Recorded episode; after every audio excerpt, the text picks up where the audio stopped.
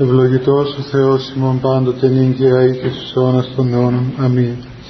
Χριστός ανέστη εκ νεκρών θανάτου θάνατον πατήσας και έτησεν της μνήμας η ζωή χαρισάμενος Αναστάσου Ιησούς από του τάφου καθώς προείπεν έδωκεν ημίν την αιώνια ζωή και το Μέγα έδος. Αμήν. Ευχαριστώ παιδιά. Αυτό λίγο δεν προσθέτει πράγμα. Θα παραδέχει. Δεν το πειράζουμε εδώ.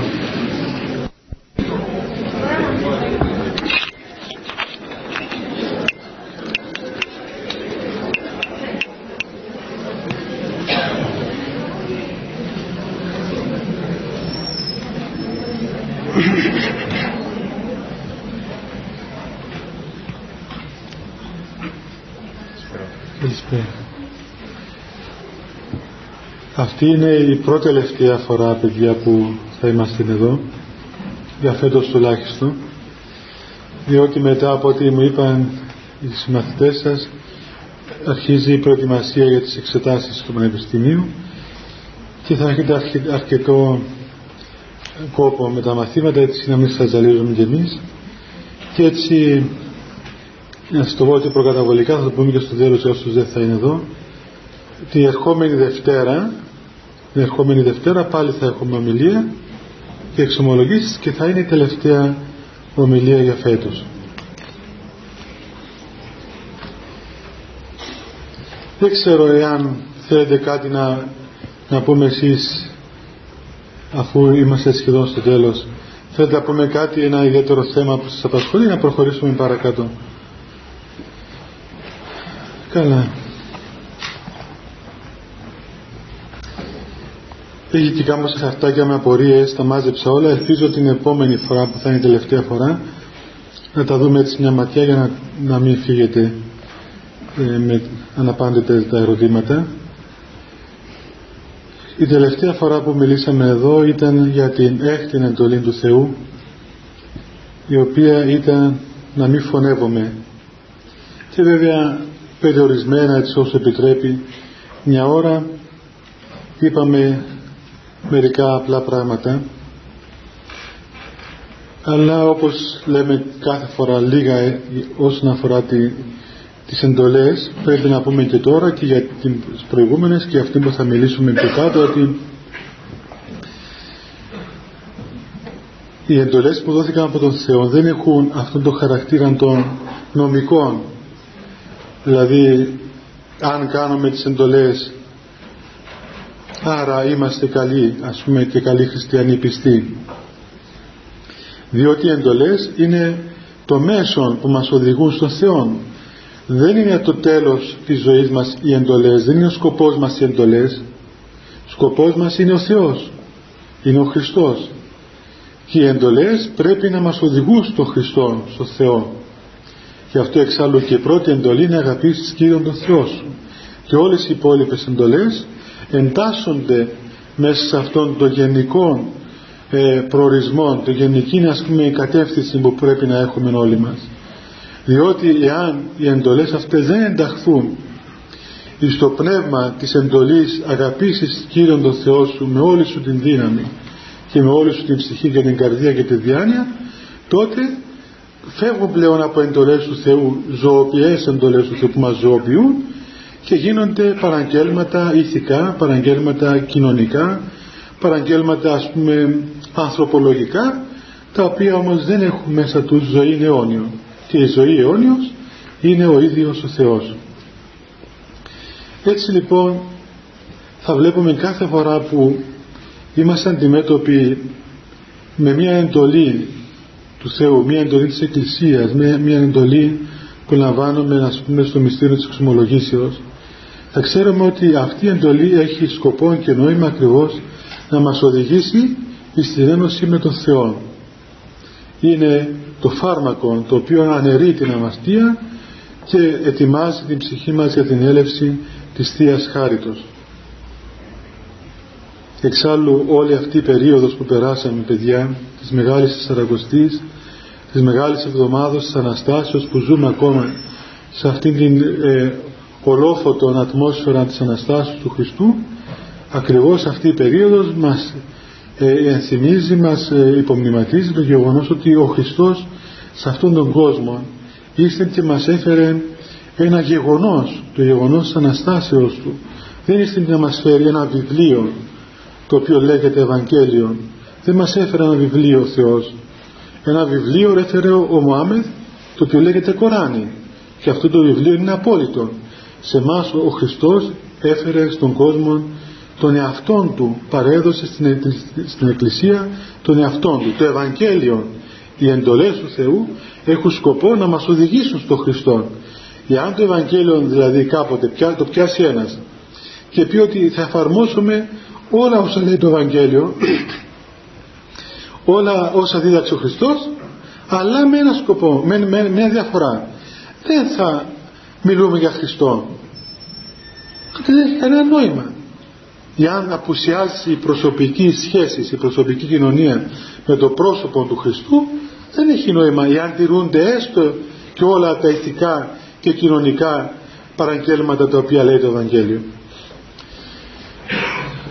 Σε αυτό το πνεύμα θα εντάξουμε και την επόμενη εντολή του Θεού που ξέρετε λίγο πολύ ποια είναι. Είναι η έβδομη εντολή πέψητα για τους γονείς μας η έκτη για να μην φωνεύουμε η έβδομη εντολή λέει ου μη χεύσεις είναι κάτι που σήμερα το ακούει κανείς χαμογελώντας ε; διότι άλλαξαν όνομα πλέον αυτά τα πράγματα.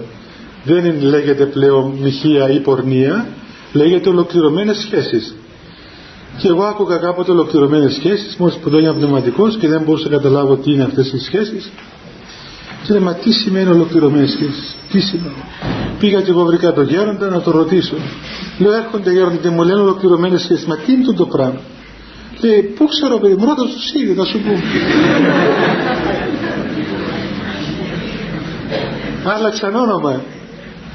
Εγώ δεν το πήρα είδηση και πέρασαν χρόνια να καταλάβω τι είναι το πράγμα δηλαδή. Γιατί ντρεπόμουν κιόλας να ρωτήσω τους άλλους τι ε. Έχεις, έχετε σχέσεις έλεγα έχετε σχέσεις ας πούμε ε, με γυναίκες γιατί ήταν άνδρες που ερχόντουσαν στα Άγιον Όρος. Λέει ναι όχι ολοκληρωμένες ναι ολοκληρωμένες. Και βάζει μια ρόμα λέει τι είναι το πράγμα; Τι έχει δεν έχει τι έχει και μισές είναι τι είναι που καταλάβει λοιπόν το μισεύσεις τώρα έγινε άλλη που κάπως άλλος που το λένε τέλος πάντων αλλά βέβαια ε, ναι το αντιμετωπίζει κανείς ας πούμε μέσα στη σύγχρονη αυτή την εποχή που έχασαν και τα, και τα πράγματα τα ονόματα τους. Γιατί μην νομίζετε ότι ε, και το όνομα ενός πράγματος ενός γεγονότος, ενός ανθρώπου έχει αξία, είναι δηλωτικό της ουσίας του ε, έχει σημασία να ξέρουμε τα πράγματα με το όνομά τους. Πως είναι ένα πράγμα; Πως ονομάζεται; Ο φόνος είναι φόνος. Δεν είναι ξέρω εγώ ένα ταξίδι στην αιωνιότητα ας πούμε. Έτσι. Το να κλέψεις είναι κλοπή. Δεν του πιάνεις μερικά πράγματα χωρίς να το ξέρει. Ε, και αυτές οι αμαστίες είναι αυτές έτσι όπως λέγονται. Όπως και τα ονόματα σας τα οποία ψάχνει κανείς να βρει ας πούμε ολόκληρα λεξικά να δει τι σημαίνει. Κάτι ονόματα αλλοπρόσαλλα παράξενα, εγγλέζικα ε, μαύρικα, ράπικα δεν μπορεί κανείς να βρει την πρώτη ρίζα. Ενώ έχουν τόσα ωραία ονόματα. Λοιπόν να μάθετε να λέτε και τα ονόματα σας με, όπως είναι και να μάθετε και το νόημα του ονόματος σας και τα γεγονότα όπως είναι για να μπορούμε να είμαστε άνθρωποι πραγματικοί, ειλικρινείς μέσα σε αυτόν τον όρο σε αυτήν την εντολή του Θεού δεν είναι μόνο αυτή η συγκεκριμένη η απαγόρευση της μοιχείας. Μοιχεία συγκεκριμένα σημαίνει κάποιος άνθρωπος είτε άνδρας είτε γυναίκα να έχει σχέσεις με ε, κάποιον άλλο που είναι παντρεμένος. Αλλά σε αυτήν την εντολή συμπεριλαμβάνονται όλες οι λεγόμενες σαρκικές αμαστίες και αυτές τις ξέρετε δεν χρειάζεται να σας διδάξω εγώ. Είναι πώς να πούμε σήμερα δυστυχώς τα μαθαίνει κανείς από την παιδική ηλικία. Είναι σε αποθέωση αυτή η σαρκολατρία, αυτή η διαφήμιση της αμαρτίας. Δύο πράγματα έτσι να πούμε προκαταβολικά. Το πρώτο είναι παιδιά ότι βλέπετε ο Θεός δεν την έβαλε μέσα στις πρώτες εντολές. Διότι μην νομίζετε ότι η Εκκλησία ή η ιερείς ας πούμε η εξομολόγησης έχει τον νου της συνέχεια εκεί. Υπάρχουν αμαρτίες εξίσου σοβαρές και εξίσου ας πούμε ε, θανατηφόρες για την ψυχή του ανθρώπου και καμιά φορά και πιο, πιο δραστικές σε απώλεια στον άνθρωπο. Και μην ξεχνάτε ότι η, η ατίμωση στο γονέο μας προηγείται της εντολής αυτής. Και προηγείται και ο φόνος προηγείται και η κακή σχέση μας με τον Θεό. Και ακόμα λέει ένας Άγιος ότι ο Χριστός στο Ευαγγέλιο όταν μίλησε για την κόλαση και εκεί είπε για τον Λάζαρο και για τον πλούσιο δεν είπε ο πλούσιος ήταν ένας μοιχός, ένας πόρνος, ένας ε, ανήθικος είπε ένας πλούσιος. Και τον πλούσιο τον χτύπησε περισσότερο από τον ανήθικο.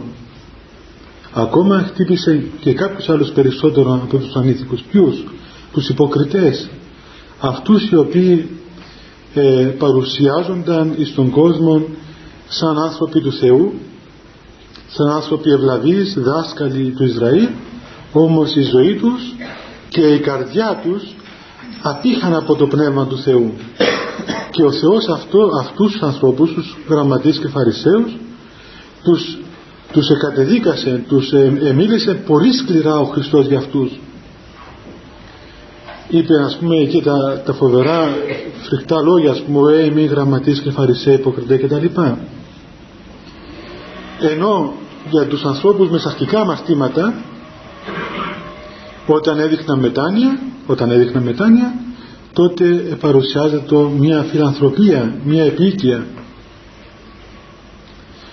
αυτό δεν το λέμε βέβαια για να αμνηστεύσουμε τις αμαρτίες αυτές αλίμονο. Δυστυχώς παιδιά δυστυχώς οι αμαρτίες αυτές έχουν το εξής ιδίωμα. Είναι σαν μια πυρκαγιά η οποία ανάπτει μέσα στην ψυχή του ανθρώπου και από εκεί που θα περάσει τα καίει όλα. Και μετά από την πυρκαγιά αυτή δεν μένει τίποτα μέσα στην ψυχή του ανθρώπου. Είναι σαν, σαν μια πώς να πούμε αυτόν το οικοδόμημα των πνευματικών της ψυχής παθαίνει μια φοβερή σεισμική δόνηση και αρχίζει και γίνεται όλο ρογμές. Και όλα καίγονται και όλα χάνονται. Είναι πολύ δύσκολη αμαρτία. Αλλά έτσι να πιάσουμε από την αρχή. Για ποιο λόγο είναι λοιπόν οι αμαρτίες αυτές τις αρχικές σοβαρές; Ενώ όπως είπαμε και άλλες φορές φαίνεται στην ανθρώπινη λογική είναι ότι ε, είναι τρόποντινά κάτι που ευχαριστά τους ανθρώπους και πολλοί το, το βρίσκουν σαν λύση σαν μια αιτία ξέρω εγώ ξεκούρασης ε, μια αιτία εκτόνωσης από το άγχος, από τα προβλήματα, από τις δυσκολίες. Και πολλές φορές ακόμα προβάλλονται και ε, έτσι μερικά επιχειρήματα τα οποία είναι σοβαρά όπως παραδείγματος χάρη κάποιος λέει ότι πάτερ εγώ αγαπώ αυτήν την κοπέλα με αγαπά, έχουμε σοβαρό δεσμό σοβαρέ, σοβαρούς σκοπούς σοβαρέ, πώς να πούμε, σοβαρό επίπεδο γιατί να μην προχωρήσουμε να έχουμε αυτές τις σχέσεις. Τι είναι που μας εμποδίζει; Για ποιο λόγο λοιπόν ε, η Εκκλησία έρχεται τρόποντινά σαν κάποιος κάτι το οποίο ε, δεν μας αφήνει ας πούμε να, να απολαύσουμε αυτό που θέλουμε; Γιατί; Είναι, πού έγκυται η ουσία της αμαρτίας αυτής; Και είναι γεγονός ότι είναι ένα ερώτημα που πρέπει να μας απασχολήσει διότι ο Θεός δεν μίλησε παράλογα ούτε ο Θεός έκατσε και σκέφτηκε είπε να βάλω μερικές εντολές να τους έχω εκεί ας πούμε να μου δουλεύουν όχι Για να, θε, για να τεθούν οι εντολές σημαίνει ότι υπάρχει η ασθένεια. Οι εντολές είναι το φάρμακο. Ένα φάρμακο υπάρχει, αυτή τη στιγμή υπάρχει η αρρώστια. Και το φάρμακο είναι αντίδοτο της αρρώστιας. Έτσι λοιπόν όπως κάνουμε σε όλες τις περιπτώσεις για να βρούμε γιατί απαγορεύονται αυτά τα πράγματα από τις εντολές του Θεού.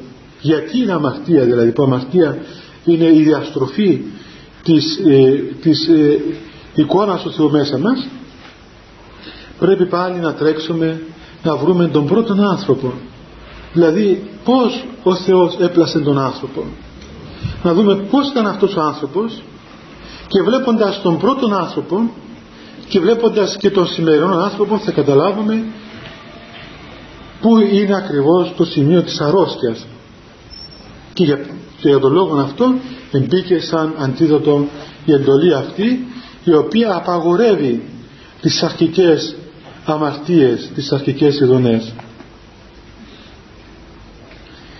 Έτσι λοιπόν είναι γνωστό παιδιά ότι όταν ο Θεός έπλασε τον άνθρωπο στον παράδεισο ο άνθρωπος είχε, ήταν άρτιος, ολοκληρωμένος και όλη του η έφεση, όλη του η κίνησης, όλη του η διάθεσης, η ψυχική και η σωματική διάθεσης, όλο του το είναι δηλαδή, αυτό που λέει η πρώτη εντολή, εξ όλης της ψυχής, εξ όλης της καρδίας, εξ όλης της διανοίας, εξ όλης της ισχύως, με όλο του το είναι ο άνθρωπος, είχε μία κίνηση.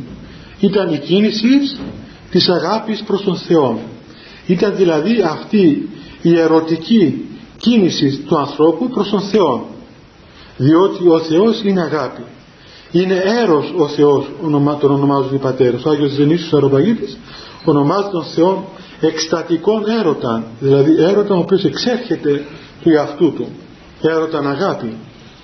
Άρα λοιπόν ο άνθρωπος ο πλασμένος κατοικώνων του Θεού είναι και αυτός ο το οποίο είναι ερωτικό όν, είναι ο αγάπης και αυτή η ερωτική τάση του ανθρώπου η έκσταση αυτή η ερωτική εκκινεί το κατευθείαν προς τον Θεό ως το άκρος εφετών, το άκρος ποθητών, το, το άκρος εραστών. Ε, και δια του Θεού εις διότι αν δεν πήγαινε στον Θεό πρώτα και διαδοθούσε χτίσει τότε θα είχαμε μια ειδωλολατρία πρώτο αγαπά το Θεός και αγαπόμενος ο Θεός αγα, αγαπούσε ο άνθρωπος ταυτόχρονα και τη χτίσει και τη δημιουργεί γι' αυτό και ήταν ο άνθρωπος σε απόλυτον ειρήνη με το περιβάλλον του. Όπως είναι σήμερα οι Άγιοι.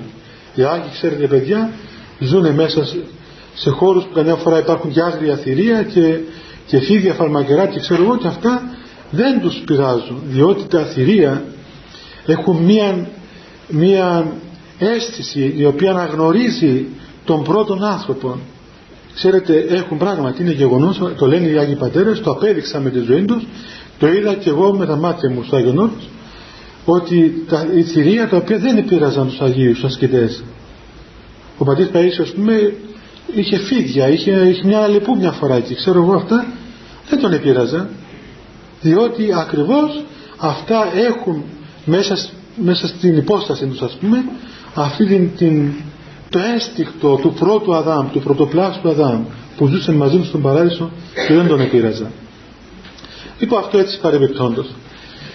Ε, με την πτώση, όταν έγινε πτώσης, τότε πλέον ε, αυτή η ερωτική φορά του ανθρώπου προς τον Θεό εδιασπάστηκε και διεκόπηκε η κίνηση προς τον Θεό και η κίνηση αυτής εστράφει πλέον προς τη χτίση.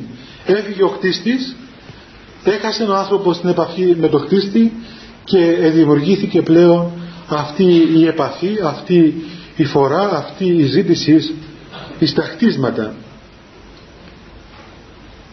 Όταν ο Θεός δημιούργησε την Εύα τη γυναίκα από τον Αδάμ βλέπετε είπε εκεί στην Παλαιά Διαθήκη στη Γένεση όταν είδε τον Αδάμ είπε ότι δεν είναι καλό να είναι ο άνθρωπος μόνος. Θα του κάνουμε ένα βοηθό. Και του έκαμε ένα βοηθό. Μην δεν ανασχετείτε. Δεν του έκαμε μια γυναίκα του πλένει τα πιάτα του Αδάμ. Ή για να του βάφει τα παπούτσια του κάθε πρωί. Όχι. Ε, δεν είναι, όταν λέει βοηθό δεν του πήρε μια υπηρέτρια ας πούμε οικιακή βοηθό όπως λέτε εσείς σήμερα τις καημένες κοπέλες από τις Φιλιππίνες που τις λέτε οικιακές βοηθούς και κατά κρύβα είναι όπως στην αρχαία εποχή. Λοιπόν ε, βοηθός ήταν βοηθός για ποιον λόγο; Διότι ο άνθρωπος μόνος του μόνος δεν μπορούσε να, τελειω, να τελειωθεί διότι δεν τελειούται ο άνθρωπος μόνος τελειούται σε κοινωνία με τον άλλον άνθρωπο. Ο Θεός είναι τρία πρόσωπα έτσι είναι Αγία Τριάς λέμε. Δεν είναι μονάς είναι μονάς εν τριάδι είναι μία, μονάς, μία μονάδα ένας Θεός σε τρία πρόσωπα. Έτσι λοιπόν και ο άνθρωπος είναι ένας άνθρωπος όλοι εμείς είμαστε ένας άνθρωπος. Έχουμε την ίδια φύση την ανθρώπινη φύση. Είμαστε όμως πολλές υποστάσεις. Εγώ είμαι ο Αθανάσιος είναι ο Κώστας, ο Βασίλης, ο Γιώργος, ο Γιάννης κτλ. Υποστάσεις. Το ίδιο είναι και ο Θεός. Είναι μία φύση η Θεότης τρία πρόσωπα τα πρόσωπα της Αγίας Τριάδος. Άρα λοιπόν ο άνθρωπος πρέπει να είναι εικόνα της Αγίας Τριάδος. Εικόνα δηλαδή κοινωνίας προσώπων και έτσι η Εύα η γυναίκα ήταν αυτό που έλειπε στον Αδάμ ώστε να μπορέσει να έρθει σε κοινωνία με κάτι το όμοιο με αυτό. Γι' αυτό τον λόγο ονομάστηκε βοηθός η Εύα στον Αδάμ. Τον βοηθούσε να κοινωνήσει με τον Θεό. Αυτό το σκοπό είχε η πλάση, η δημιουργία της Εύας. Και γι' αυτόν τον σκοπό την έπλασε ο Θεός και από την πλευρά του για να είναι ίση με Αυτόν δεν την έπλασε από το κεφάλι του πούμε, για να είναι πιο ανώτερη ούτε από τα πόδια του ξανά είναι κατώτερη. Την έπλασε από την πλευρά είναι ίση. Και βοηθούσε και έπρεπε να βοηθά ακριβώς σε κοινωνία μεταξύ τους και σε κοινωνία με τον Θεό. Έγινε νυπτώσεις διεσπάστη η σχέση με τον Θεό και ταυτόχρονα διεσπάστηκε και οι σχέσεις και με την Εύα. Και από τότε αρχίζει αυτή η εισαγωγή μετά την πτώση πλέον αυτών των παθών, όλων των παθών πλέον, όχι μόνο των σωτικών παθών, όλων των υπολείπων παθών, της πονηρίας, της διαστροφής, της κακίας, της φιλαργυρίας, της πλεονεξίας, της υπερηφανίας, του κυριότερου πάθους που λέγεται σκοτισμός του νου, εσκοτίστηκε ο νους του ανθρώπου και δεν μπορεί να κοινωνήσει με τον Θεό. Σαν ένα ραδιόφωνο ας πούμε που έχει χαλασμένη η κεραία του και δεν πιάνει καλά το, το ρίγ να πούμε ή τον λόγο. Χάλασε. Η κεραία και δεν πιάνει. Έτσι έπαθε ο άνθρωπος. Η καρδιά του ανθρώπου ήταν, είχε ανοιχτή κοινωνία με τον Θεό.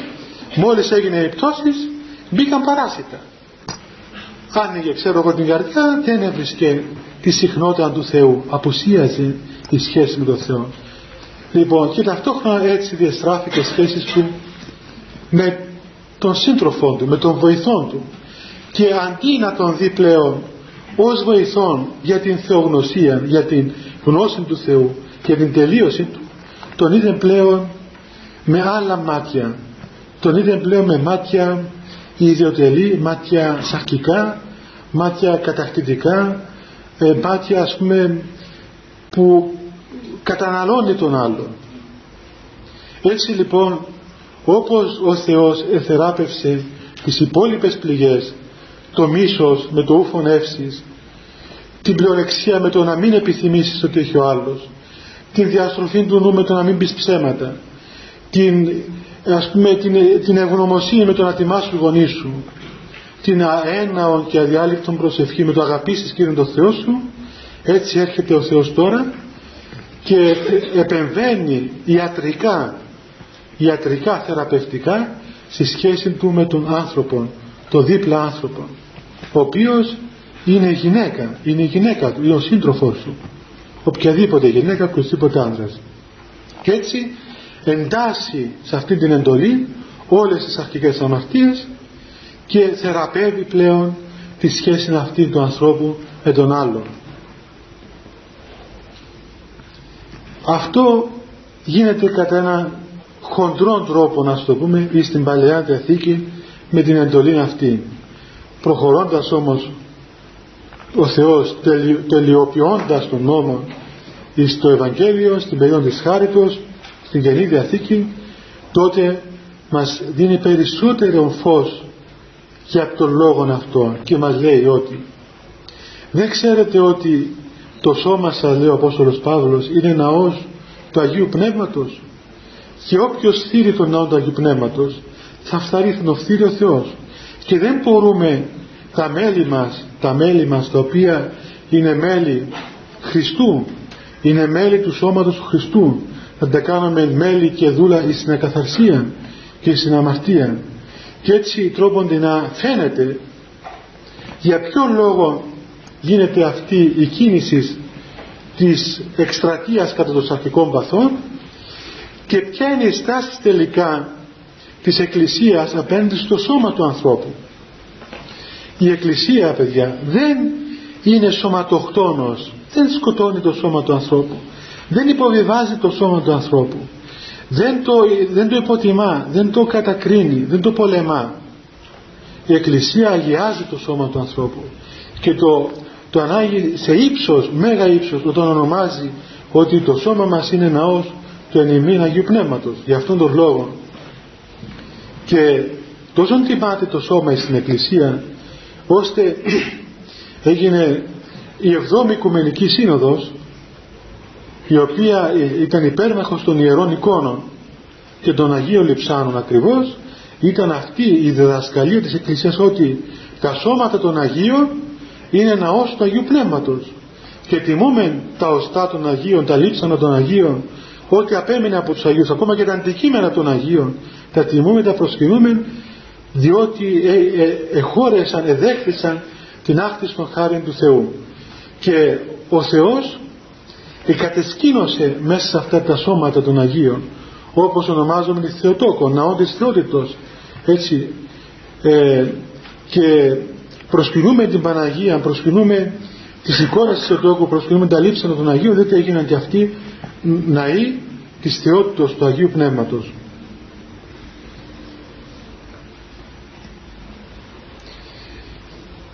Μέσα, στη, μέσα, στα, μέσα στους βίους των Αγίων, ελάτε πιο πάνω, ελάτε πιο πάνω. Ναι. Έλα μας, έλα, έλα. Ελάτε, ελάτε, ελάτε. Είμαστε εδώ. Ελάτε κι άλλο πάνω παιδιά για να μην γίνεται αυτός ο συνοστισμός κάθε λίγο. Έλα Νικόλα, έλα, έλα, ελάτε παιδιά.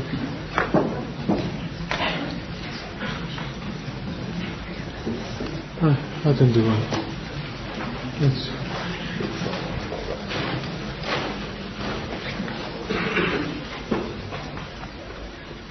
Μέσα στους βίους των Αγίων παιδιά βλέπουμε ότι υπάρχει μία φοβερή πάλι μια φοβερή πάλι κατά των παθών αυτών και έτσι εκείνο που φαίνεται έτσι χοντρά χοντρά ότι αντιστρατεύεται ε, την, την αγωνιστικότητα ενός ανθρώπου που πορεύεται προς τον Θεό είναι έτσι στα πρώτα στάδια τουλάχιστον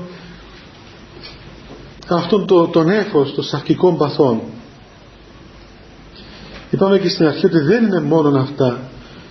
Υπάρχει περίοδος που ο άνθρωπος υπερβαίνει αυτό το, αυτό το το φάσμα και πορεύεται σε ένα λεπτότερο αγώνα.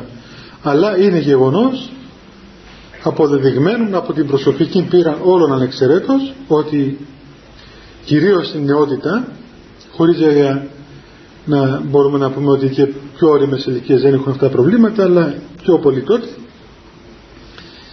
εκείνο που είναι σαν ένα, ένα τείχος μπροστά μας και καλούμαστε να υπερβούμε αυτόν τον φοβερό τείχος για να πορευθούμε σε συνάντηση του Θεού είναι αυτόν το τείχος των σαρκικών αμαρτιών, των σαρκικών παθών. Γιατί; Είναι απλό, διότι ακριβώς έχουμε να κάνουμε με το ίδιο το σώμα μας, με το ίδιο τον εαυτό μας. Έχουμε δύο πράγματα. Πρώτον, η βιολογία του σώματος κινείται κατά τρόπο ανεξάρτητον από την θέλησή μας. Έτσι. Όπως παραδείγματος χάρη δεν μπορούμε να πούμε ότι θέλω ότι χτυπάει η καρδιά μου. Θέλω δεν θέλω χτυπάει η καρδιά μου. Δεν μπορώ να πω ότι θα αποφασίσω να σταματήσω την καρδιά μου να χτυπάει ή θα αποφασίσω να σταματήσω το σηκώτη μου να δουλεύει ή το, το, τα νεφρά μου ξέρω εγώ αυτά. Υπάρχουν όργανα του σώματος που δουλεύουν εξάρτητα. Η βιολογία του σώματος του ανθρώπου δουλεύει κατά αυτόν τον τρόπο η γενετήσιος δηλαδή κίνησης δουλεύει ανεξάρτητα από το αν εμείς αποφασίσαμε ή όχι να έχουμε εγκράτεια, σοφροσύνη κτλ. Ή μέχρι σε ένα σημείο. Και οπωσδήποτε είναι κάτι το οποίο αντιστρατεύεται τον ίδιο τον εαυτό μας όταν εμείς θελήσουμε να μπούμε στον χώρο αυτό της εγκρατείας μέχρι που να έρθει η ώρα να προχωρήσει κανείς στον, στον γάμο διότι είναι ξεκαθαρισμένο ότι πρώτου γάμου πρώτου γάμου όπως και εκτός του γάμου αλλά και πρώτου γάμου δεν υπάρχει ευλογία από τον Θεό να έχουμε τέτοιες σχέσεις. Είτε αγαπάει ο ένας τον άλλο είτε είναι αραβωνιασμένοι είτε είναι λογιασμένοι είτε είναι οτιδήποτε ε, μπήκαν στην εφημερίδα ξέρω εγώ οτιδήποτε ε, έχει, δεν σημαίνει τίποτα αυτό. Έτσι δεν σημαίνει τίποτα. Δεν υπάρχει δηλαδή δεν, είναι κάτι παιδιά που δεν μπορούμε να το συζητήσουμε καν. Είναι δεδομένο. Δεδομένο. Ο γάμος είναι το μυστήριο το οποίο ευλογεί την, την ένωση των δύο ανθρώπων αυτών. Έτσι. Ε, γι' αυτό λοιπόν αφενός μεν ο ίδιος εαυτός μας αντιστρατεύεται στην απόφαση αυτή.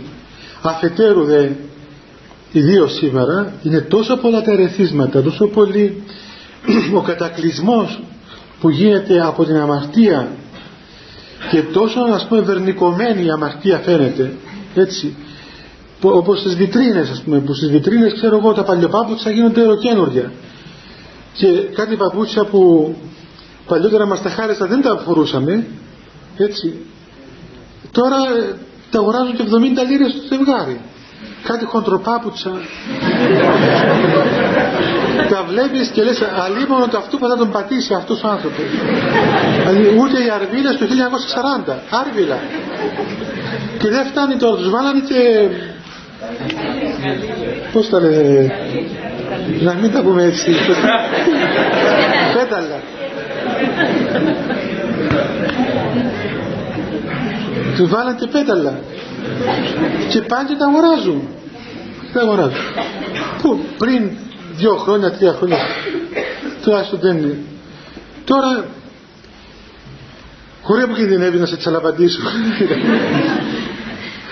Αλλά είναι φοβερό πράγμα δηλαδή. Και ντρέπονται καμιά φορά. Τους λέω και εγώ που έρχονται στο μοναστήρι μπαίνουν μέσα στην εκκλησία άσε που τους ακούμε από, από δουλειών που από την ώρα που στα κατέβαμε από το αυτοκίνητο. Κάναμε λειτουργία πολλές φορές κάναμε λειτουργία και ακούσαμε από μακριά τάκ τάκ τάκ τάκ τάκ τάκ. Και έρχεται. Ναι άλογα πραγματικά Γερμανοί. Και στο τέλος βλέπεις συνήθως κάποια κυρία με σύλικα η οποία φορά εκείνα τα παπούτσια ας πούμε τα, τα πακούνια εκείνα τα πράγματα ας πούμε. Τέλος πάντων είναι απορίας και θαυμασμού άξιο πως στέκουν πάνω σε τα πράγματα. Ε, μα, πώς μπορεί πραγματικά τώρα έτσι ανεξάρτητα πώς θέμα. Κοιτάξτε το νου του ανθρώπου ρε παιδιά το νου το, το νου ας πούμε. Να στέκει έτσι ίσα κάτω από πόδια και όλα αυτά πάνω σε μια βελόνα και να στέκει να, και να βλέπεις να βλέπετε ας πούμε να πάει να περπατήσει και να τρέχει να πέσει κάτω. Και κύριε λέει σου χάθηκαν τα παπούτσια τα ίσα ρε παιδί. Πως μπορεί να στέκει εκεί πέρα ώρες ολόκληρες και όμως είναι, είναι ο νους του ανθρώπου τόσο, τόσο παράξενο πράγμα. Έτσι. Λοιπόν και η αμαρτία ακριβώς είναι μπαίνει και αυτή μέσα στο, στο θεσμό της βιτρίνας. Είναι βιτρίνα γίνεται βιτρίνα. Και αυτή η βιτρίνα δυστυχώς παιδιά έχει καταστρέψει και, την, και τις σχέσεις των ανθρώπων. Και όπως είμαι προηγουμένως ότι ο Θεός με την ανέρεση της αμαρτίας διασώζει την ιερότητα των σχέσεων έτσι και με την ανέρεση των, των σαρκικών σχέσεων ακριβώς διασώζει και διαφυλάττει την ιερή σχέση αυτή του ανδρός με τη γυναίκα. Διότι αυτή η σχέση πράγματι είναι ιερή είναι σοβαρή, είναι τίμια είναι ας πούμε σπουδαία. Από αυτήν προϊστάμε όλοι έτσι. Είναι η σχέση η οποία παράγει ζωή. Είναι ζωοποιός σχέσεις τουλάχιστον σε φυσικό επίπεδο. Όμως όταν φεύγει από αυτόν το επίπεδο της ιερότητας του μυστηρίου της χάριτος του Θεού τότε γίνεται πλέον βίντεο γίνεται από αυτά τα βίντεο που βλέπουν ας πούμε όλοι και πάνε να τα μιμηθούν και μιμούμενοι συνεχώς τα βίντεο από βίντεο σε βίντεο και μετά μετά τι γίνεται ξέρετε. Μετά και ο γάμος χάνει τη σχέση και μες στο γάμο βλέπω βίντεο. Και δεν έχουν τίποτα δηλαδή χάνεται κάθε, κάθε ικανοποίησης. Μπαίνει το ανικανοποίητο ο άλλος άνθρωπος πάβει να είναι πρόσωπο χάνεται προσωπική κοινωνία γίνεται αντικείμενο γίνεται έναν, έναν όργανο απολαύσεως και τότε πλέον αρχίζουν να καταραίουν όλα μέσα στον άνθρωπο. Και ε, η αμαρτία αυτή όπως σας είπα στην αρχή έχει και το ιδίωμα να καταστρέφει τον άνθρωπο. Το είπαμε και άλλες φορές παιδιά και θα σας το πω και τώρα ότι η, η αθωότητα η αθωότητα η αγνότητα δηλαδή του νου η παρθενία ας το πούμε έτσι έχει μία καθολική προέκταση μέσα στον άνθρωπο. Δηλαδή όλος ο άνθρωπος έχει αυτήν την, την, την ομορφιά της αγνότητας. Ο νους του είναι καθαρός. Ο νους του, τα μάτια του οι κινήσεις του, οι επαφές του η αφή του τα πάντα του. Δηλαδή μπορεί να δεχθεί τον άλλον άνθρωπο να τον αγκαλιάσει να τον ασπαστεί, να τον δεχθεί με έναν τρόπο άχραντον όπως λέγεται στην αρχαία λέξη δηλαδή ωραίων τρόπων, τίμιων δεν σημαίνει ότι με την αγγίσει έτσι του άλλου ας πούμε, αμέσως αυτό το πράγμα υποδηλεί, ξέρω εγώ μια πρόσκληση για σαρκική αμαρτία. Ή με τον κοιτάξει να του χαμογελάσει όταν όμως ο άνθρωπος φύγει από το όρια αυτής της καθαρότητας τότε καθολικά βαπτίζεται μέσα σε αυτόν το, το νου. Και πλέον και τα μάτια του αλλάζουν και τα χέρια του αλλάζουν και ο νους του αλλάζει και όλα αλλάζουν. Και τότε όλα, ο απέναντι του άνθρωπος δεν είναι πρόσωπο αλλά είναι αντικείμενο τότε ο άλλος δεν είναι ξέρω εγώ η Μαρία η Ελένη ας πούμε. Γίνεται γυναίκα. Και ο άλλος δεν είναι ο Κώστας και ο Γιάννης γίνεται άνδρας και δεν βλέπει έναν άνδρα ή μια γυναίκα ως πρόσωπο αλλά ως αντικείμενο ειδονής. Γιατί τότε διαστράφει ο νους, ο νους οι αισθήσεις όλα διαστράφησαν και είναι φοβερό πράγμα να ζει κανείς ας πούμε σε ένα χώρο που εχάθηκε χάνονται δηλαδή τα αγνά αισθήματα θυμάμαι μια φορά ο Πατήρ Παΐσιος ο οποίος ήταν ξέρετε Άγιος άνθρωπος και ήταν πολύ έτσι άνθρωπος πολύ αγάπης και εκδηλωτικός άνθρωπος. Δηλαδή και η αγάπη παιδιά ξέρετε δεν είναι κατεψυγμένη. Δηλαδή μια αγάπη κατεψυγμένη είναι σαν το κρέας το κατεψυγμένο. Δηλαδή δεν μπορεί να πει άλλου χαίρετε σας αγαπώ πάρα πολύ ας πούμε αλλά τον έχεις μια απόσταση εκεί κάτω ας πούμε του, του δίνεις ένα κομμάτι ψωμί το καλάμι ας πούμε. Έτσι, έτσι, όπως θυμάμαι και εγώ κάποτε κάποιους θεολόγους που είχαμε στο πανεπιστήμιο που ήρθε, αραβωνιάστηκε και ήρθε να μας πει την αραβωνιαστικιά του. Και μας είπε από εδώ δεσποινής ξέρω εγώ Κωνσταντίνος ο Θεός να σε λύσει και δεν σε χώρισε ακόμα αυτή ας πούμε έτσι η δεσποινή στάδια ας πούμε. Ξέρω εγώ σαν είσαστε ας πούμε τι το πράγμα δηλαδή. Συνέτεροι θα γίνετε τι είναι και κάθισαν ας πούμε να κάθισαν ο καθένας και έκαμε ένα, μια έκθεση ιδεών ας πούμε με τα τι το αρέσει και τι σκέφτεται και τι θέλει ας πούμε. Και έκανε και εκείνο μια άλλη έκθεση ιδεών και την υπέβαλαν και δυο ας πούμε στο πνευματικό να κρίνει αν βάσει της εκθέσεως μπορεί να αυτοί οι άνθρωποι να παντρευτούν. Είναι δηλαδή, πώς να πούμε, ότι το Βατικανό δεν κάνει τέτοια πράγματα. Διότι δεν είναι πράγματα αυτά. Όταν ο άνθρωπος αυτό υποδηλεί ότι, τι υποδηλεί αυτό, υποδηλεί ότι είσαι πονηρός. Δηλαδή όταν ας πούμε τον άλλο το κρατάς ένα ξύλο και τον σπρώχνεις πέρα, δηλαδή τι είναι αυτό το πράγμα, έχεις πονηρία, δηλαδή ε, έχασες την, ενώ νομίζεις ότι με αυτόν τον τρόπο φυλάγεις την αγνότητά σου, προδίνεις την ακαθαρσία σου. Διότι έχασες την αίσθηση, ας πούμε, της επαφής, της αγνής επαφής με τον άλλο άνθρωπο. Λοιπόν, ο πατήρ Παΐσιος τότε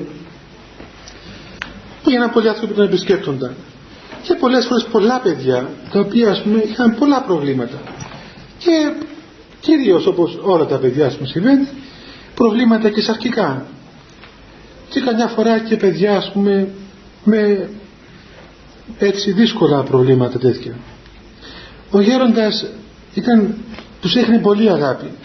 Και εκδήλωνε αυτή την αγάπη του. Εκδήλωνε ας πούμε δεχόμενα στα παιδιά μόνο το είναι. Και θυμάμαι μια φορά που έλεγε έλεγε σε κάποιον ας πούμε ότι εσύ με τέτοια μυαλά που έχεις και εμένα εδώ που είμαι ξέρω εγώ τώρα 70 χρονών και είμαι μέσα στην έρημο. Όταν έρχονται αυτά τα παιδιά εδώ και εγώ πάω πούμε και τον καλωσορίζω και τον αγκαλιάζω πούμε, και το φιλό αυτό το παιδί ή οποιοδήποτε ή ξέρω εγώ το χαϊδεύω το κεφάλι του ας πούμε αυτά τα βλέπεις και αυτά έτσι δηλαδή διαστρέφεις και του λέει καλά ρε παιδάκι μας δηλαδή δεν, δεν υπάρχει πλέον πιθανότητα να έχουμε μια άλλη σχέση με έναν άλλο άνθρωπο εκτός από αυτήν δηλαδή χάθηκε η, η δυνατότητα της αγνής σχέσεως διότι πλέον εσέναν ο οφθαλμός σου έγινε πονηρός. Διότι όταν έμαθες να βλέπεις τον άλλον άνθρωπο έτσι τότε πλέον γίνονται όλα έτσι. Ξέρετε παιδιά στην, στην πρώτη εκκλησία υπάρχει μέχρι σήμερα πού να τολμήσει κανείς να το κάνει. Στην πρώτη εκκλησία πριν το πιστεύω αυτό που λέει μέχρι σήμερα αγαπήσουμε αλλήλους είναι ανομονία ομολογήσομαι και έλεγε η αρχαία λειτουργία αγαπήσουμε αλλήλους εφιλήματι Αγίο και οι χριστιανοί ασπαζόντουσαν ο ένας τον άλλο και όπως κάνουν οι ιερείς αν έχετε προσέξει τη λειτουργία οι ιερείς πριν προχωρήσουν στην τέλεση του μυστερίου ασπάζουν τον ένας τον άλλο. Και οι διάκονοι. Αυτό το έκαναν όλοι οι χριστιανοί. Διότι στην εκκλησία είναι κενά τα πάντα εδώ κενά ποιό τα πάντα. Στην εκκλησία είμαστε αδελφοί. Ο άλλος άνθρωπος είναι αδελφός μας. Δεν είναι αντικείμενο δεν είναι άτομο δεν είναι σάρκα είναι ναός Θεού. Δεν έχει σχέση τι είναι αν είναι άνδρας, αν είναι γυναίκα. Είναι αδελφός μας. Γι' αυτό βλέπετε ότι στην εκκλησία δεν έχουμε εκκλησία για τους άνδρες και εκκλησία για τις γυναίκες. Έχουμε μία εκκλησία όπου μέσα σε αυτή την εκκλησία είμαστε όλοι μέσα. Νέοι, γέροι, παιδιά, γυναίκες, άνδρες ε, άρρωστοι, υγιείς, παλαβοί, έξυπνοι όλοι μέσα. Είμαστε όλοι μέσα πλούσιοι, φτωχοί. Δεν, έχει, δεν μπορείς να κάνεις διάκριση στην εκκλησία. Οι πάντες ευρισκόμεθα ενώπιον του Θεού ούτε νοιάσει θήλη αλλά πάντες είμαστε ενώπιον του Θεού ένας, ένας άνθρωπος. Αυτή την, την ευγενή, την ιερή σχέση παιδιά καταστρέφει η αμαρτία. Και ακόμα την καταστρέφει ξέρετε και τις κοπέλες αυτήν την, την ευγενή τα, όπως είπαμε και άλλη φορά τα ευγενή αισθήματα της μητρότητας. Διότι όταν μια κοπέλα το ίδιο εσύ για τους άντρες βέβαια αλλά ας πιάσουμε τις κοπέλες τότε ε, δοκιμάσει ας πούμε να έχει πολλές σχέσεις τέτοιου, τέτοιου είδους με πολλούς άνδρες έστω με δύο-τρεις άνδρες θα το δείτε ότι τελικά κάπου χάνεται αυτή η πρώτη αίσθηση της αγάπης. Το ξέρετε κι εσείς που λένε καμιά φορά αυτές τις παροιμίες ότι η, η πρώτη αγάπη, ε, η πρώτη αγάπη έχει σημασία το λέει και ο Χριστός στην Αποκάλυψη ότι άφησε την πρώτη σου αγάπη μιλά σε έναν επίσκοπο το είχε σαν κατηγορία ο Χριστός εναντίον του. Είναι βασικό πράγμα το ποιον αγαπάς πρώτα. Και αν η γυναίκα φθείρει αυτή την αγάπη φθείρει αυτή την, την, την τρυφερότητα της μητρικής της υποστάσεως τότε όταν θα έρθει η ώρα να γίνει μητέρα τότε πραγματικά θα δυσκολευτεί πάρα πολύ διότι δεν θα δώσει στο παιδί της αυτήν την παρουσία της μητέρας. Και ξέρετε υπάρχουν στην Κύπρο πολλές καλές μητέρες πράγματι. Και ξέρω κι εγώ μερικές πολύ καλές μητέρες. Έχει μια μητέρα την οποία γνωρίζω έχει και 12 παιδιά αυτή. Είναι και 70 ετών. Αυτή λέω πραγματικά αυτή η γυναίκα πρέπει να πάει η τηλεόραση να την, να την πάρει στην ταινία για να δείχνουν κάποτε τι σημαίνει μητέρα και τι σημαίνει ανδρεία γυναίκα.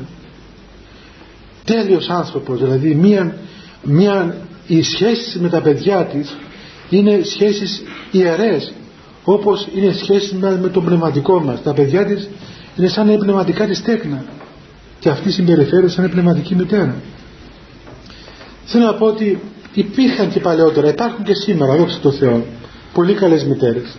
Αλλά αν η μητέρα υποστεί παιδιά περιπέτειες τέτοιου είδους είτε σαρκικές είτε περιπέτειες με εκτρώσεις τότε πραγματικά πολύ δυσκολεύεται να βρει τον εαυτό της. Θέλει πολύ θεραπεία πολύ θεραπεία να αυτή η μητέρα. Και ύστερα ξέρετε το παιδί τα παιδιά έχουν μια φοβερή διέστηση. Ξέρετε ότι εάν σε ένα σπίτι δεν υπάρχει αγάπη όσο και αν θελήσουν να το καλύψουν οι γονείς μπορεί μπροστά στα μάτια των παιδιών να μην έχουν φιλονικήσει ποτέ. Να μην είπαν τίποτα να είναι τέλειοι, άψογοι δεν έχει σχέση. Το παιδί θα διασταθεί στην ψυχή του ότι ο πατέρας του και η μάνα του δεν πάνε καλά. Το διαστάνεται αυτό το πράγμα. Όπως διαστάνεται και το παιδί εάν η μητέρα του στέκει στο ύψος της ή όχι είναι φοβερό πράγμα. Το έχω παρατηρημένο αυτό από μικρά παιδάκια. Έχω δει μικρά παιδάκια. Γνωρίζω οικογένειε, ξέρω εγώ, που μπορεί να γνωρίζει από την εξομολόγηση ότι η μητέρα έχει ένα πρόβλημα, ο πατέρας να έχει ένα πρόβλημα. Και το παιδί το καταλαβαίνει. Μπορεί να μην το συνειδητοποιήσει στο μυαλό του, αλλά στη ψυχή του μέσα καταλαβαίνει ότι κάτι δεν κάνει καλά ο πατέρας μου η μάνα μου. Και ακόμα κάτι, ότι, ακόμα και το παιδί ανταλλάξετε το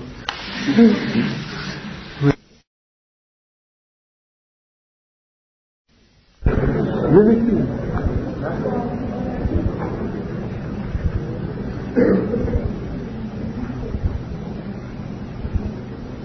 Και ακόμα κάτι παιδιά, σας το είπα και άλλη φορά, θα σας το λέω συνέχεια. Δεν, δεν με πειράζει αν με βαθμίζετε αν δεν έρχεστε, αλλά θα σας το λέω γιατί ε, δεν ξέρω, ίσως θα συνειδητοποιήσετε, τουλάχιστον οι κοπέλες. Όταν το παιδί σε νυχεί, έτσι, Ξέρετε πόση μεγάλη σημασία έχει το τι θα γίνει μπροστά του. Και το τι βλέπει που είναι μωρό. Δηλαδή ακόμα και τη φάτσα της μάνας του.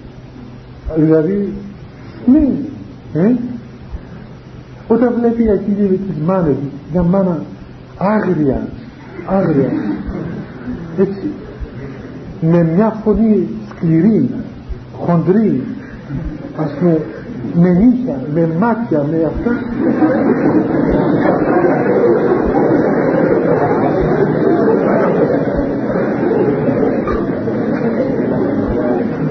Δεν ξέρω αν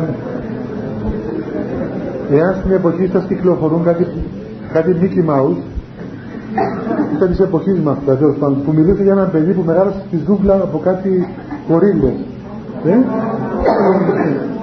ήταν ένα μωρό τέλος πάντων που δεν ξέρω πώς έγινε θυμάμαι τώρα αλλά το, το πιασε μια, μια γορίλα να πούμε και το μεγάλωσε.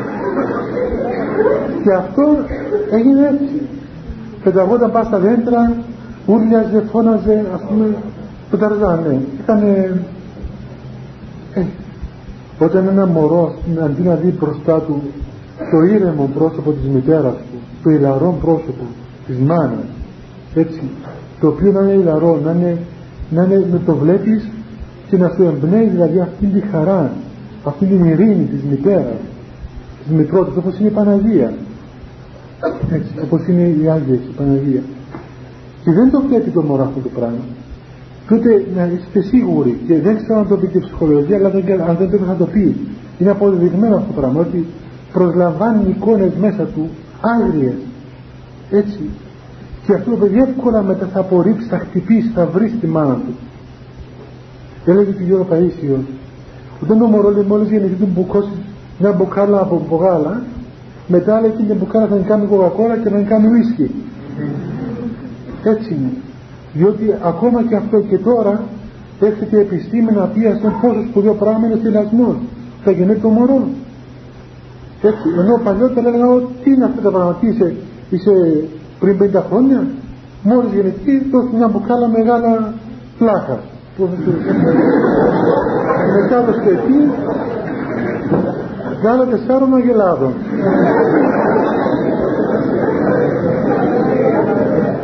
έτσι και τρώγοντας γάλα από αγελάδες καταλαβαίνετε τι αισθήματα αγελάδων το μωρό θα μεγαλώσει.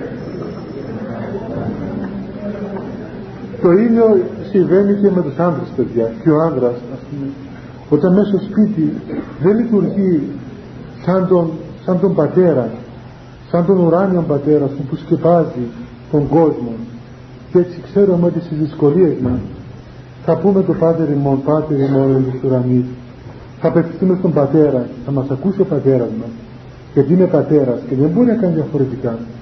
Έχουμε την αίσθηση του ουρανίου πατρός. Λοιπόν όταν ο πατέρας δεν είναι σαν τον ουράνιο πατέρα αλλά είναι, είναι πώς να πούμε κλειστός, σιωπηλός, αρνητικός ε, μόνο ξέρω εγώ τις δουλειές του, τα αυτά του και πάει και αυτό.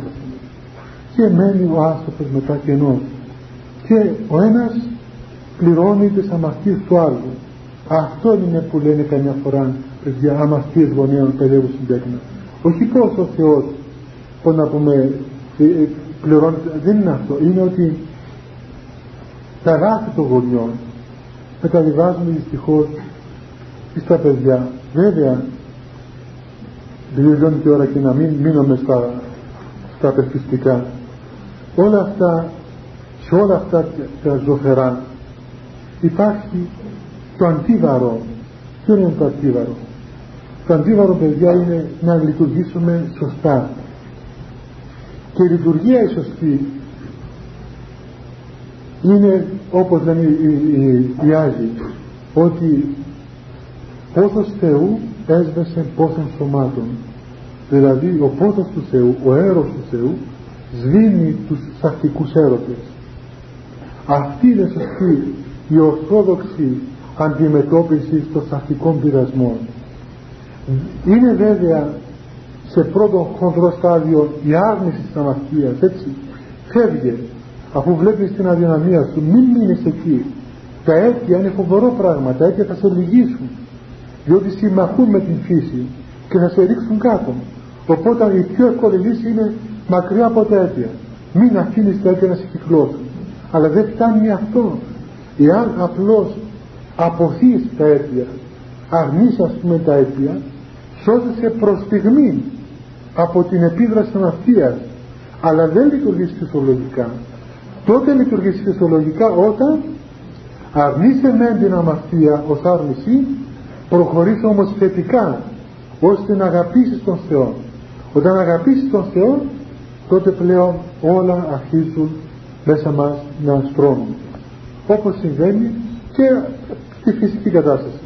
Όταν ένας άνθρωπος αγαπήσει μια κοπέλα ξέρω εγώ ένας αγαπήσει ο άνθρωπος πάντων με σκοπό τον γάμο τότε απορροφάται από την αγάπη του άλλου και ξεχνάει τις γύρω του προκλήσεις. Όταν η αγάπη του Θεού συνέχει την καρδία μας τότε πλέον αυτά μειώνονται, μειώνονται και λειτουργούν φυσιολογικά.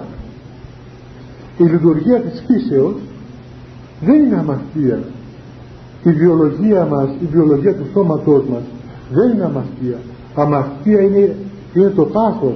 Αμαρτία είναι το να έχεις ας πούμε υποδουλωθείς στα πάθη. Αμαρτία είναι να προχωρείς πριν την ώρα αμέτρος, ακέρος στην, στην επιτέλεση αυτών των καταστάσεων.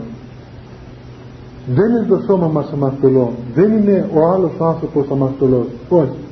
Το σώμα μας είναι Άγιο τα μέλη μας όλα ανεξαιρέτως είναι Άγια και τίμια ενώπιον του Θεού.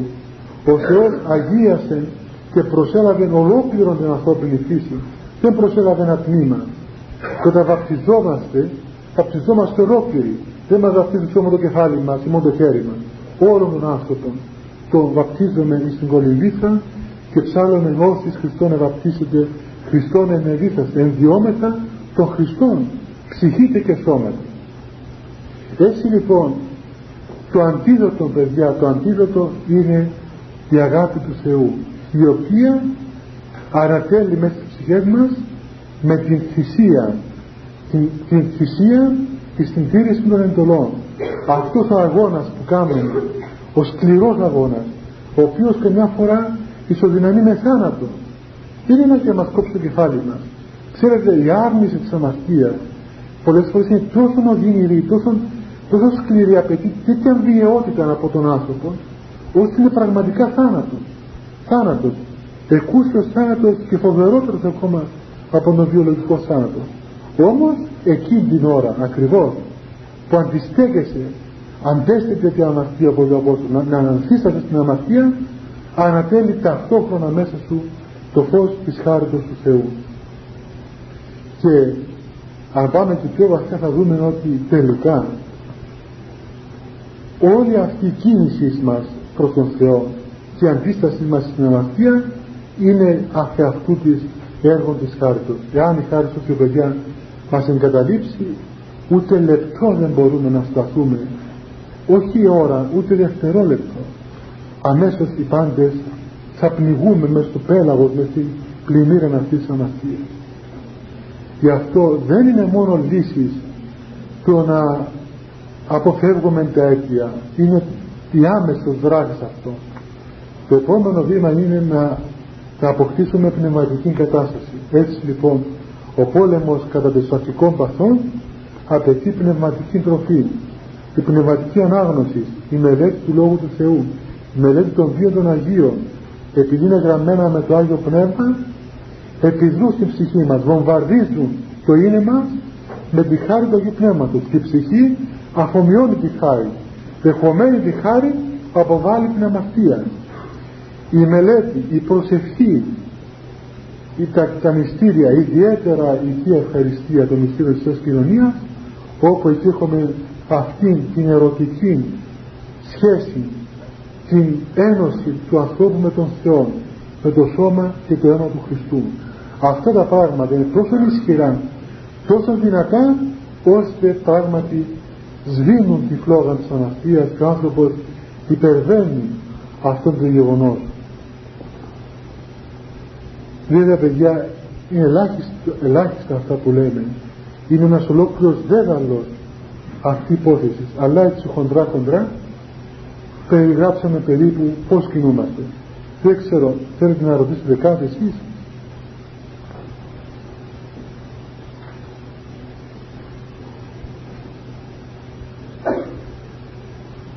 Δεν ρωτήσετε επειδή είναι θέμα τέτοιο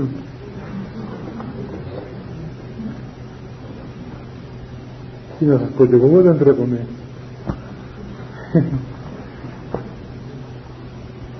να μην τρέπεστε να μιλάτε ελεύθερα διότι και η γραφή ομιλούσαν ελεύθερα και οι πατέρες ομίλησαν αν διαβάσει το γεροντικός θα δει περιπτώσεις μέσα πτώσεων και ασκητών και μοναχών και επισκόπων και ιερέων και λαϊκών και τα έλεγαν οι πατέρες.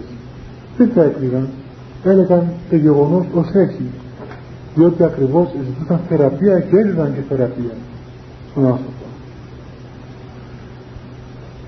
Ναι.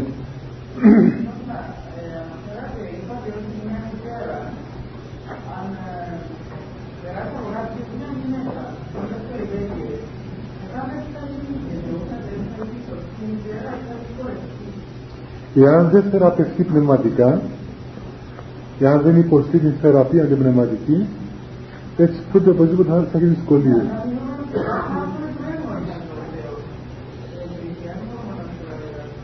Δεν τους καταδικάζουμε εμείς. Εμείς διαπίστωση κάναμε.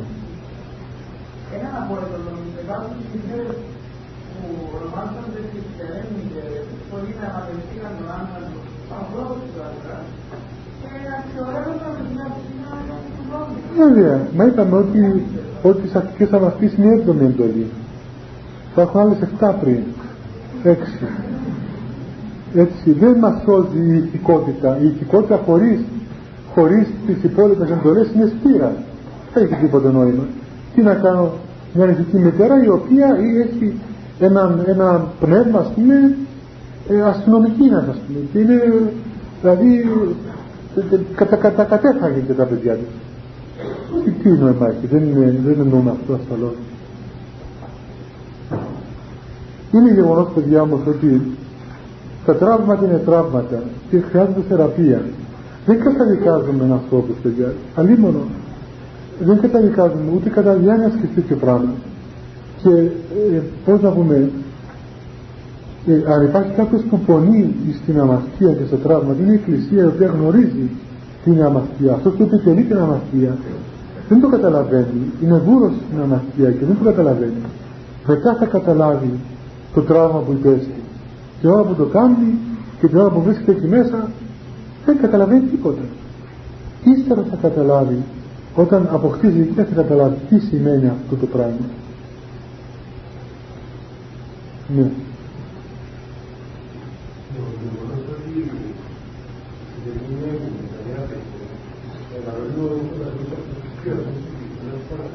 Ναι.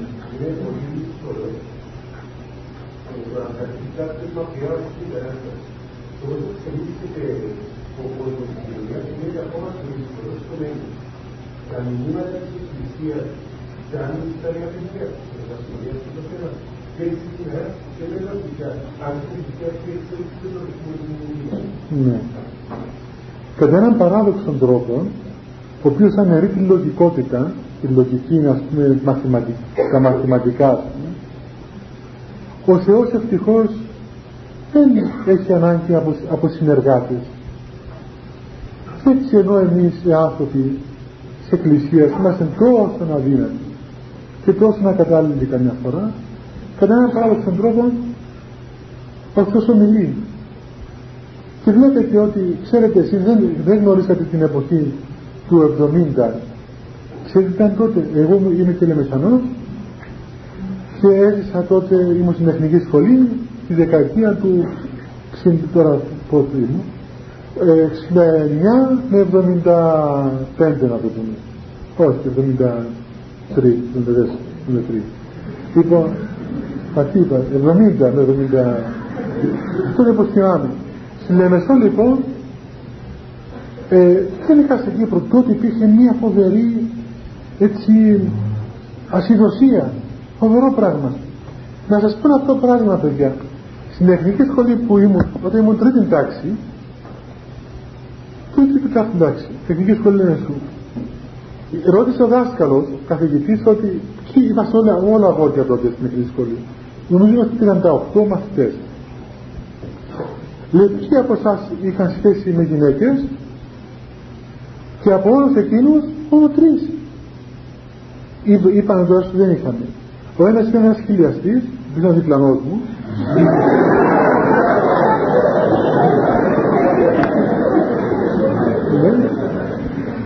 ο άλλος ήμουν εγώ και ο άλλος ήταν ένας καημένος από το πελέντρι ο οποίος είπε ότι, είπε ότι εγώ πήγα να δικαιολογηθεί κιόλας, δεν τον έφτανε ενώ λέει εγώ συγγνώμη λέει δεν είχα, διότι στο χωριό μας δεν έχει από αυτές τις κοπέλες αλλά αν μείνω καμιά μέρα στη Λεμεσό θα φροντίσω να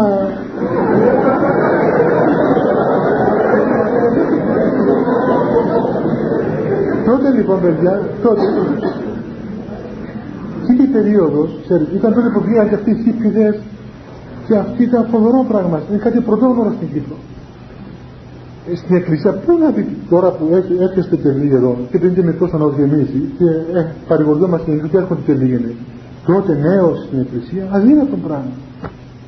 Πού να δεις, δεν ξέρω τι εύκολο είναι Κάτω στο δικό μας αυτό αδύνατο. Τότε τα μοναστήρια της Κύπρου ερήμαξαν Σταυροβούνι είχε δύο-τρεις μοναχούς γέρους, Μαθηράς δύο-τρεις, το Άγιον Όρος έφτασε μέχρι 500, όταν εγώ πήγα το 76 στο Άγιον Όρος, τα μισά μοναστήρια ήταν έρημα. Ερημιά, αναρχία στο πανεπιστήμιο, αναρχική, τι γινόταν, και έλεγε κανείς, πατήρε, πού, πού πάμε, χάνεται. Όμως ο Θεός ενήργησε κατά έναν τρόπο μυστικό. Και έχουμε μια τεράστια στροφή στην Εκκλησία. Σήμερα που όλοι λένε τι να κάνουμε να μας ακούσει λέει οι νέοι μας ακούν, οι γέροι δεν μας ακούν αυτό είναι το πρόβλημα. Τι θα κάνουμε τους γέρους; Οι νέοι γεμάτοι, γεμάτο σε εξομολόγηση νέα παιδιά στα μοναστήρια νέες κοπέλες, νέα παιδιά, νέα αγόρια γέμισαν τα μοναστήρια. Το Άγιον Όρος. Το γιατί λέω για τα μοναστήρια, λέω γιατί μόνο αυτό όχι. Αλλά είναι σαν να συγκοινωνούν τα δοχεία αυτά τα πράγματα. Δηλαδή είναι ένα, ένα δείγμα. Όλη αυτή η, πώς να πούμε, αυτή η παρουσία των νέων δεν είναι θέμα ποσότητος. Είναι θέμα ποιότητας. Και ο νέος άνθρωπος αποδέχεται τον Λόγο του Θεού γιατί; Αυτό είναι ένα μυστήριο. Διότι η αμαρτία αυτοαναιρείται ουσιαστικά. Ξέρετε ότι η αμαρτία επιτελουμένη πώς να πούμε δηλαδή εκδικείται τον άνθρωπο. Ο, ο, το πρώτο πράγμα που κάνει η αμαρτία είναι να σε φάει. Δεν σε βοηθά. Και μπορεί να, να τους λιώσει ας πούμε αλλά όταν τους λιώσει το καταλαβαίνουν ενώ, ενώ τα ουέ μη γραμματείς και φαρισαίοι υποκριτές αφορούν τις πιο μεγάλες ηλικίες οι οποίες δεν έκαναν φοβερές αμαρτίες αλλά έκαναν ταύτιση έτσι. Και δεν μπήκαν στο, στο, στο μήλον της αμαρτίας της, της μετάνοιας. Δεν, δεν μπήκαν στο μήλο της μετάνοιας. Έχω δει και βλέπω παιδιά να κλαίνε στην εξομολόγηση εγώ δεν ελάχιστοι μεσήλικες. Ελάχιστοι έρχεται και δικαιώνεται δεν σε κλείδεται. Ενώ το νέο παιδί κλαίει κλαίει σε κλείδεται καταλάβει την αμαρτία του. Μπορεί να είναι δούλος της αμαρτίας αλλά κλαίει. Και αυτό έχει σημασία. Το ότι κλαίει όχι το ότι είναι δούλος. Το ότι κλαίει στην αμαρτία αυτό είναι το ζητούμενο. Αυτό το, ο, το κλάμα ο πόνος είναι το έδαφος πάνω στο οποίο θα χτίσει ο Θεός. Ο Θεός θα τον ελευθερώσει από την αμαρτία. Πάντα δυνατά το Θεό. Έτσι. Γι' αυτό ουσιαστικά ξέρεις δεν μας απασχολεί το τι κάνει. Είναι δουλειά μας όλων μας να μιλήσουμε με τον λόγο του παντού. Αλλά δεν μπορώ να μιλήσω από το αυτή να σου πω το Ευαγγέλιο κατάλαβες δεν γίνεται. Το πάνω είναι ξέρεις να διατηρήσουμε εμείς η Εκκλησία. Η Εκκλησία όλοι μας εσείς εσύ εμείς. Να διατηρήσουμε αυτή την ισορροπία της παρουσίας της Εκκλησίας σαν ιατρείο και όχι σαν αστυνομία ότι η Εκκλησία είναι το νοσοκομείο, το ιατρείο που θεραπεύει τον άνθρωπο. Δεν είναι το δικαστήριο που θα τους λύσει τις παραβάσεις της στοχείας σου. Έτσι. Και να παρουσιάσουμε τον Θεό όπως είναι. Και πώς είναι ο Θεός. Είναι πατήρ φιλόστοργος και όχι κριτής αδέκαστος. Είναι πατήρ φιλόστοργος. Και αν κάποιος μας μισά και κάποιος μας καταστρέφει και μας καταδικάζει αυτό δεν είναι ο Θεός είναι η αμαρτία μας αυτός είναι αμέτωχος της κακίας. Λοιπόν παιδιά σας έφαγα την ώρα. Θέλω να σας ρωτήσω κάτι. Καταρχάς να σας πω για όσους ήρθαν μετά ότι η επόμενη φορά όπως είπαμε προηγουμένως θα είναι στις 6 Μαΐου. Την ερχομένη Δευτέρα δηλαδή. Θα είναι και τελευταία φορά. Τώρα μερικοί από εσάς, αρκετοί από εσάς με παρακάλεσαν επειδή μπαίνετε και στο στάδιο των εξετάσεων ε, να κάνουμε και μία μικρή αγρυπνία εδώ σε αυτό το εκκλησάκι όποιος θέλει μπορεί να έρθει. Ε, και νομίζω ότι η πιο κατάλληλη μέρα είναι από ό,τι μίλησα η, η 9 του Μάη μέρα πέμπτη προς Παρασκευή. Γιατί η Παρασκευή προς Σάββατο φεύγει και πάει στα χωριά σας. Πέμπτη προς Παρασκευή θα αρχίσουμε δηλαδή η ώρα ε, 8.30 και τελειώσουμε ώρα 1 έτσι θα γίνει ε, στερινός όστος και θεία λειτουργία. Η ώρα 1 μία και λίγο θα τελειώσουμε.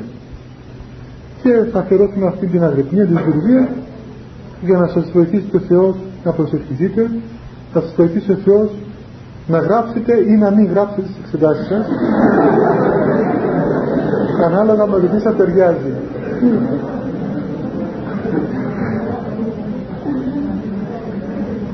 Ε, λοιπόν εντάξει παιδιά θα θυμάσαι να έρθετε. Την άλλη φορά. Δεν έρθετε ακόμα καλύτερα. Να κάνουμε προσευχή και να... Α, συγγνώμη, θα σας πω και κάτι άλλο που ξέχασα. Ε, σηκωθείτε δεν Εδώ ε, μία ανακοίνωση από τον ναό του Αγίου Παντελεήμονος στον Αρχάγγελο στη Μακεδονίδισσα. Ε, στις 30 ε, Απριλίου, ημέρα Τρίτη δηλαδή αύριο, αύριο η ώρα 7.30 στο δεύτερο δημοτικό σχολείο Μακεδονίτισσα πλησίων του ναού του Αγίου Παντελεήμονος θα γίνει μια διάλεξη συζήτηση με θέμα η ψυχαγωγία των νέων σήμερα. Οι συγγητές θα είναι ο πατήρ Μάριος Σοφαλίδης, είναι ιατρός και ιερέας, ο Φέδωνας Παπαδόπουλος θεολόγος εκπαιδευτικός και η κυρία Άννα Παραδεισιώτου παιδοψυχίατρος. Μετά τις εξηγήσεις θα ακολουθήσει τη συζήτηση. Όποιοι θέλετε παιδιά είναι πολύ καλά, νομίζω είναι πολύ καλή αυτή που θα μιλήσουν και αν θέλετε να πάτε να ακούσετε και να συμμετάσχετε, κάνω ωφέλιμο. Να κάνουμε προσευχή παιδιά και να πηγαίνουμε. Χριστέ το φως των αληθινών, το φωτίζον και αγιάζον πάντα άνθρωπον ευχόμενων στον κόσμο, σημειωθεί το εφημάς το φως του προσώπου σου, είναι ένα αυτό ψώμεσα φως του απρόσιτο και κατεύθυνον τα διαδήματα ημών προς εργασία των εντολών σου, πρεσβείες της Παναχάντου σου Μητρός και πάνσου σου των Αγίων Αμήν. Χριστός ανέστη εκ νεκρών θανάτος θάνατον πατήσας και της εν της μνήμασης το έχει χαρισάμενος. Ευχαριστώ Καλό βράδυ παιδιά. Θεός μαζί